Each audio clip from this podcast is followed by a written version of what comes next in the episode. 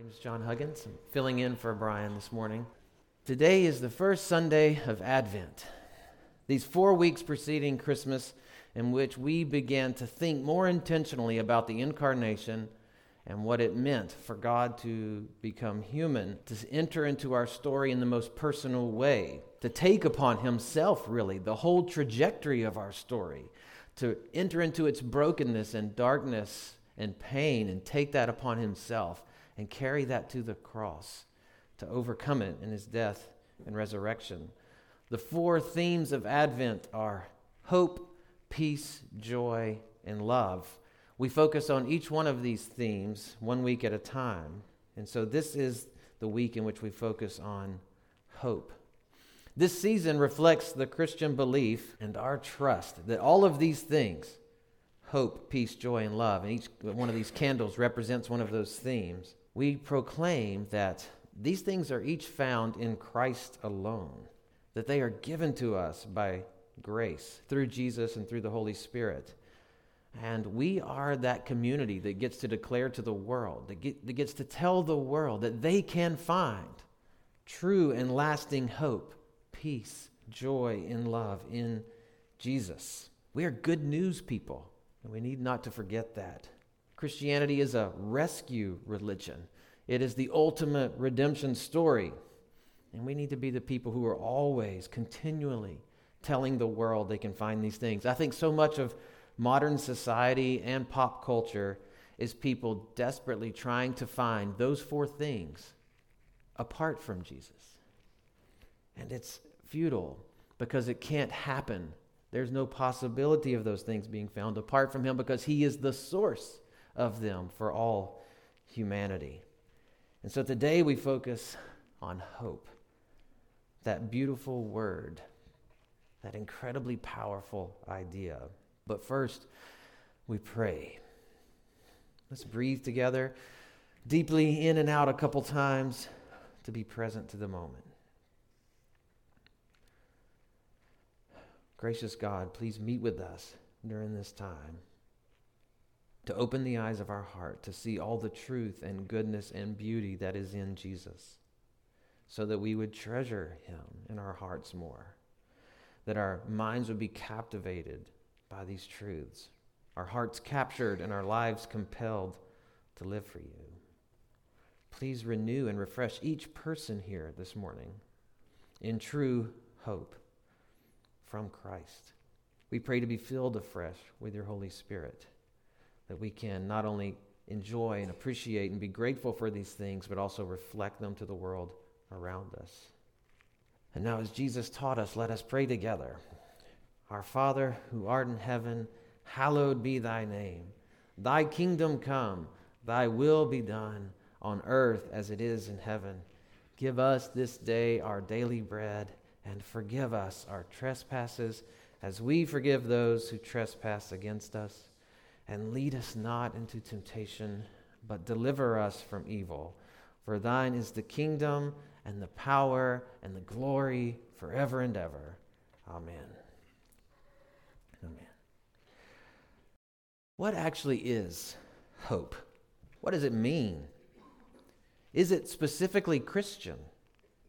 Or what is specific about Christian hope? Is it simply an optimistic outlook about the world, or maybe a personality trait you might be lucky enough to have, but not necessarily grounded in any particular truth or reality? Is that what we mean by hope? Some of you might remember that last year I shared a story about as a kid, I was always hoping for a pair of Jordan shoes. That's right, they came out in the 80s.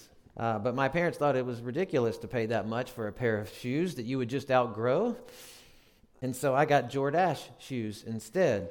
you may remember that story, but just in case you think that, you know, makes my parents look cheap or, or uh, bad in some way, I want to tell you about another time, another Christmas in which I was hoping for something. This time I was in high school and I had been learning to play the guitar for about six months. And I was in a music store one day and I saw this just beautiful black guitar, shiny Gibson Epiphone. And I thought, man, that, that is a beautiful guitar. I'd love to have it. I got it down. I played on it a little bit and had perfect action on the neck. I was like, oh, this is great. I'm going to mention this to my parents. So I go home and I tell my mom, I saw this uh, guitar at the store. Uh, I was going to ask for it for Christmas. And she said, Well, we can't do that. We've already bought all your Christmas presents. We've already spent all of our Christmas money. And I thought, okay, okay. So Christmas morning comes. We, we go out we're opening our presents, and everybody's happy. It's great. And, you know, me and Gretchen are watching Josh play with his toys because, you know, by that point we had graduated to clothes for Christmas rather than toys. And everyone's happy. And I notice my dad slips out of the room for a minute, and then he comes back into the living room holding that guitar. I had hoped for this guitar so much. I was so super excited. I played that guitar till my fingers bled. Literally, there were times where there was blood, blood on the strings. This was a moment of hope realized. I played it, you know, for the next you know 20 years. I recorded two worship albums with that guitar. Now it belongs to Ava. I passed it on to her, my daughter. That was a moment of hope realized. And is that really what we mean by hope in the, in the Christian story? It is similar to it. It does sort of point towards the blessed hope that we have as Christians. It's the same kind of thing that it does to us, that it excites and energizes and ought to move us to action. But what is specific about it? I also hope that I'll be healthy, that I'll have enough money, or I'll live long, or that I'll have that car, or I could have that outcome. But when it comes down to it, that's just wishing for things, wishing for something to happen, things that have not necessarily been promised by God. So that is not what we mean by Christian hope. God doesn't promise to give us just anything we happen to want, as if when we prayed, God set aside his wisdom or his plans for us just to give us what we wanted. No. In Christianity, hope is a virtue. Now, in both classical and philosophical theology, there are these things called virtues. And virtues are stable dispositions of the heart and mind that incline us to act well virtues as opposed to vices, which are stable dispositions of the heart and mind that incline us to act poorly or against our best interest. In classical thought, there was the cardinal virtues of prudence, justice, temperance, and fortitude. Perhaps you remember these from your education. Prudence is practical wisdom. Justice is being able to know what's right and wrong. Temperance is essentially self control, especially with uh, in regard to our passions. And fortitude is simply courage. The theologian Thomas Aquinas argued that all human beings could possess these, and so he called them acquired virtues. He said, if you're willing to do the hard work to develop the habit, you can develop this stable disposition that will reflect prudence, justice, temperance, and fortitude. The image of God in all human beings inclined us with this ability, and the fall into sin doesn't so hinder us that we cannot develop these at least in some measure. But he said there were other virtues that were impossible for us because of the fall into sin and required the infusion of the Holy Spirit. That is, the Holy Spirit must give them to us directly. And those were the virtues of faith, hope, and love. And of course, it means takes taking these from 1 Corinthians 13 13. Now these three remain faith, hope, and love. And they mean these, he means these things in a very specific Christian way. They are specific kinds of faith, hope, and love given only by the Spirit to those who surrender their lives to Christ. God in Scripture calls each one of us to a life of virtue, that is, to cultivating these things. And specifically, I'm highlighting the virtue of hope this morning. It's one of those things God actually calls us to embody, to have. It's something He's giving to us by the Spirit. And so it's there for the taking. Uh, the difference between classical virtue and Christian virtue is classical virtue is sort of performed by grit. Uh, Christian virtue is something God does in us in the context of a loving relationship where He is molding our souls. He is forming us to reflect the same goodness and virtue that exist in Jesus Himself. And so the Bible speaks of this hope, this kind of hope, over 160 times. The Greek word is elpis, and it means specifically an expectation or trust or confidence rooted in some specific promise of God or in God's nature in general. Like that God is good and wise and will only do what's right and good and wise. Hope is a confident expectation that God will prove true and faithful to all he has promised and always act according to his character. We can always expect God to be who he is and trust him to do what he says. Hope also applies some vision of the future. That is to say, hope is future oriented. It applies some vision of the future to the present, something from which you can draw strength and encouragement and direction to live your present life. But what is that vision of the future that Christians have from which we draw strength? Is it you get pie in the sky when you die if you try? It's like Christian Dr. Seuss. Some of us think that's what it is pie in the sky when you die if you try. No, no, no, that's not it. Not exactly. It is as we just prayed when we prayed the Lord's Prayer together for God's name to be hallowed. There's a coming time when all will be able to see God for who He is and will worship Him appropriately. For His name to be hallowed in everyone, for His kingdom to come, and His will to be done on earth as in heaven. Jesus teaches us to pray these words as if they're God's priorities and what he, He's wanting them to be our priorities and our mission to see those three things happen God's name hallowed, His kingdom come, His will be done on earth as in heaven. Another way to say this in the Bible is to speak of new creation. The biblical idiom or figure of speech for new creation is new heavens, new earth.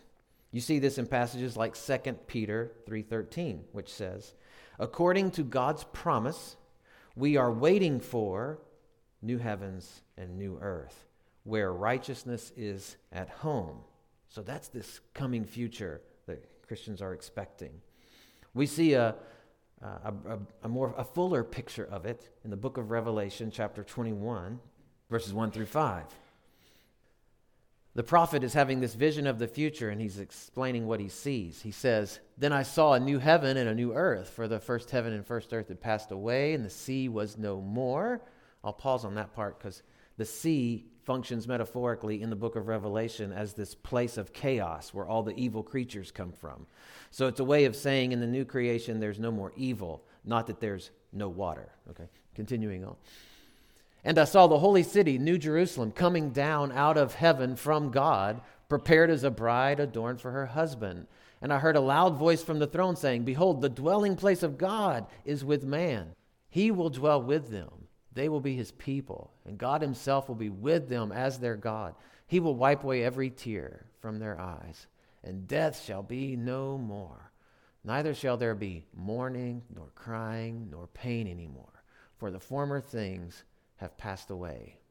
And he who was seated on the throne said, Behold, I am making all things new. And he said, Write this down. These words are trustworthy and true.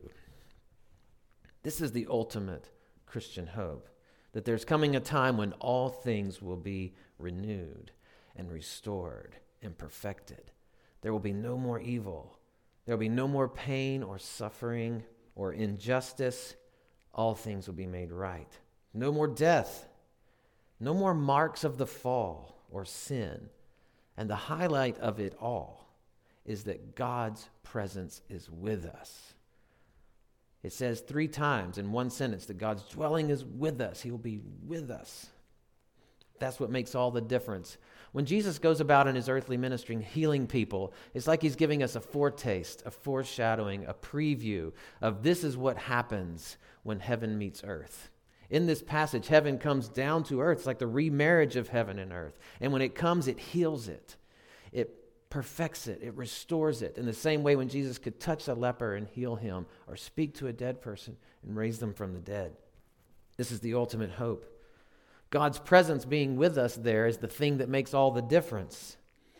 This ultimate hope is sometimes spoken of as the beatific vision. I've talked about this several times here. Beatific means like happifying or making happy. The idea that when you see God, it will make you profoundly, absurdly happy. such that it heals everything you've ever experienced in this life. It overcomes it because he is more powerful. This image is a painting by Gustave Doré, a French artist. It's based on Dante's Divine Comedy, the Paradiso, which concludes with the vision of God in heaven. It's that vision that makes fully happy and satisfied and fulfilled. This is what we have to look forward to. And so, the Bible says things like in 1 Peter 1:13, preparing your minds for action and being sober-minded, set your hope fully on the grace that will be brought to you at the revelation of Jesus Christ. That is, at the return of Christ. Set your hope fully on that. Or in Titus 2 3, it says that we are waiting for our blessed hope, the appearing of the glory of our great God and Savior, Jesus Christ. The thing about this hope is it's not a mere political hope. It's not a military hope. It's not an ideological hope. It's not even just a future hope. This hope dramatically impacts the present.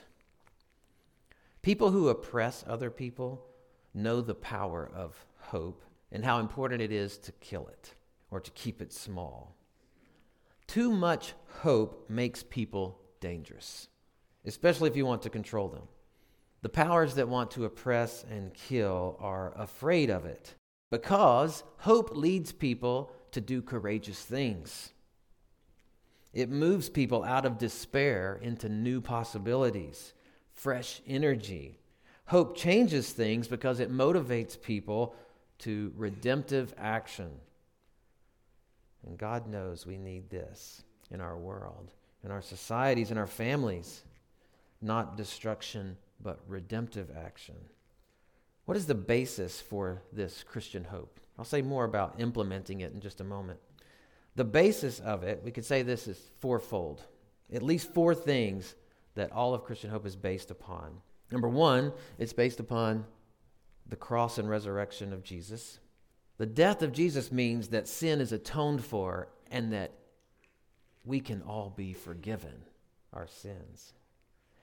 The resurrection shows us that the power of death has been defeated and it doesn't get the last word, and it doesn't have to get the last word in your life. Secondly, the presence of the Holy Spirit, which God gives us at the day of Pentecost and promises to all those who put their trust in Him. The Holy Spirit, we should never underestimate how powerful the Spirit is or what the Spirit can do in a situation. The presence of the Holy Spirit also shows us we are never alone, that God is with us with his empowering presence. Thirdly, the promises of God in Scripture are a foundation for hope, like the ones we just read about about the future. And then lastly, the character or nature of God is a basis for hope. What will God do? We can expect him to act in ways that are just and good and right, which is a strong basis for our confidence. Speaking of the resurrection, N.T. Wright says Easter, the day we celebrate the resurrection, is when hope in person you ever think about Jesus that way? Paul's just with that phrase. Jesus is hope in person. You come to Jesus, you've come to the one who is the source of hope for everything you need. Hope in person. He surprised the whole world by coming forward from the future to the present. The church is called to a mission of implementing Jesus' resurrection and thereby anticipating that final new creation Hope for the Christian is not wishful thinking or just blind optimism, it's a mode of knowing, a mode in which new things are possible. Options are not shut down, new creation can happen. Because wherever Jesus is, powerful things happen. Jurgen Moltmann is a theologian who once said, Where Jesus is, there is life. There's abundant life, vigorous life, loved life and eternal life. There is life before death. He says this in a book called Theology of Hope. Oftentimes, Christianity gets reduced and truncated into just being about life after death. And he writes this whole book to show that it's not just that, it is also about life before death, here and now, because where Jesus is, there is life. Being people of hope means we believe that the impossible is possible. As we wait for that blessed hope, to be fully realized, we can actually work for it now in the power of the Spirit, with the wisdom of Christ, and under the grace and love of God, and with each other. When I look inside myself, I think popular culture is just incredibly self absorbed and self focused, but not in any sort of healthy way. We kind of look for ourselves to be the source of everything. But the thing we keep finding over and over again is that the self is not sufficient for the self. That we actually need something more, something bigger, something better. When I look at myself, I do not find hope. In fact, I find a lot that's discouraging. But when I look to Jesus and remember who he is, what he has done, when I remember and read what he says, then hope is renewed. Hope will then lead us to create foretaste, to create encounters of that ultimate renewal I talked about. As we seek to embody and implement it, to implement the way of Christ on earth, we have the opportunity to create hope spots.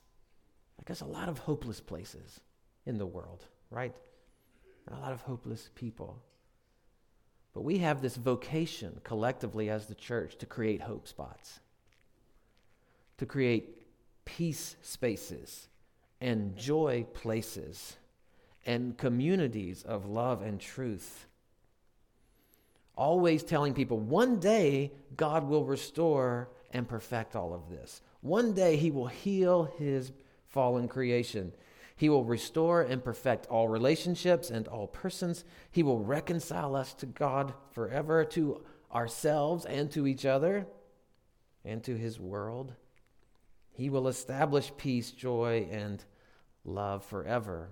In the meantime, we don't just wait for it in hope, we can implement it in hope by the power of the Spirit. To kind of wrap all of this up, what does hope do?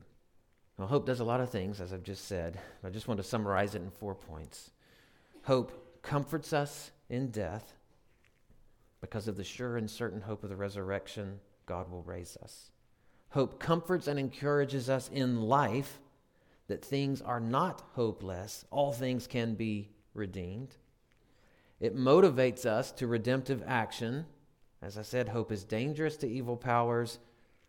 Think about people like William Wilberforce and his commitment, driven by his Christian faith, to see the African slave trade destroyed in the British Empire.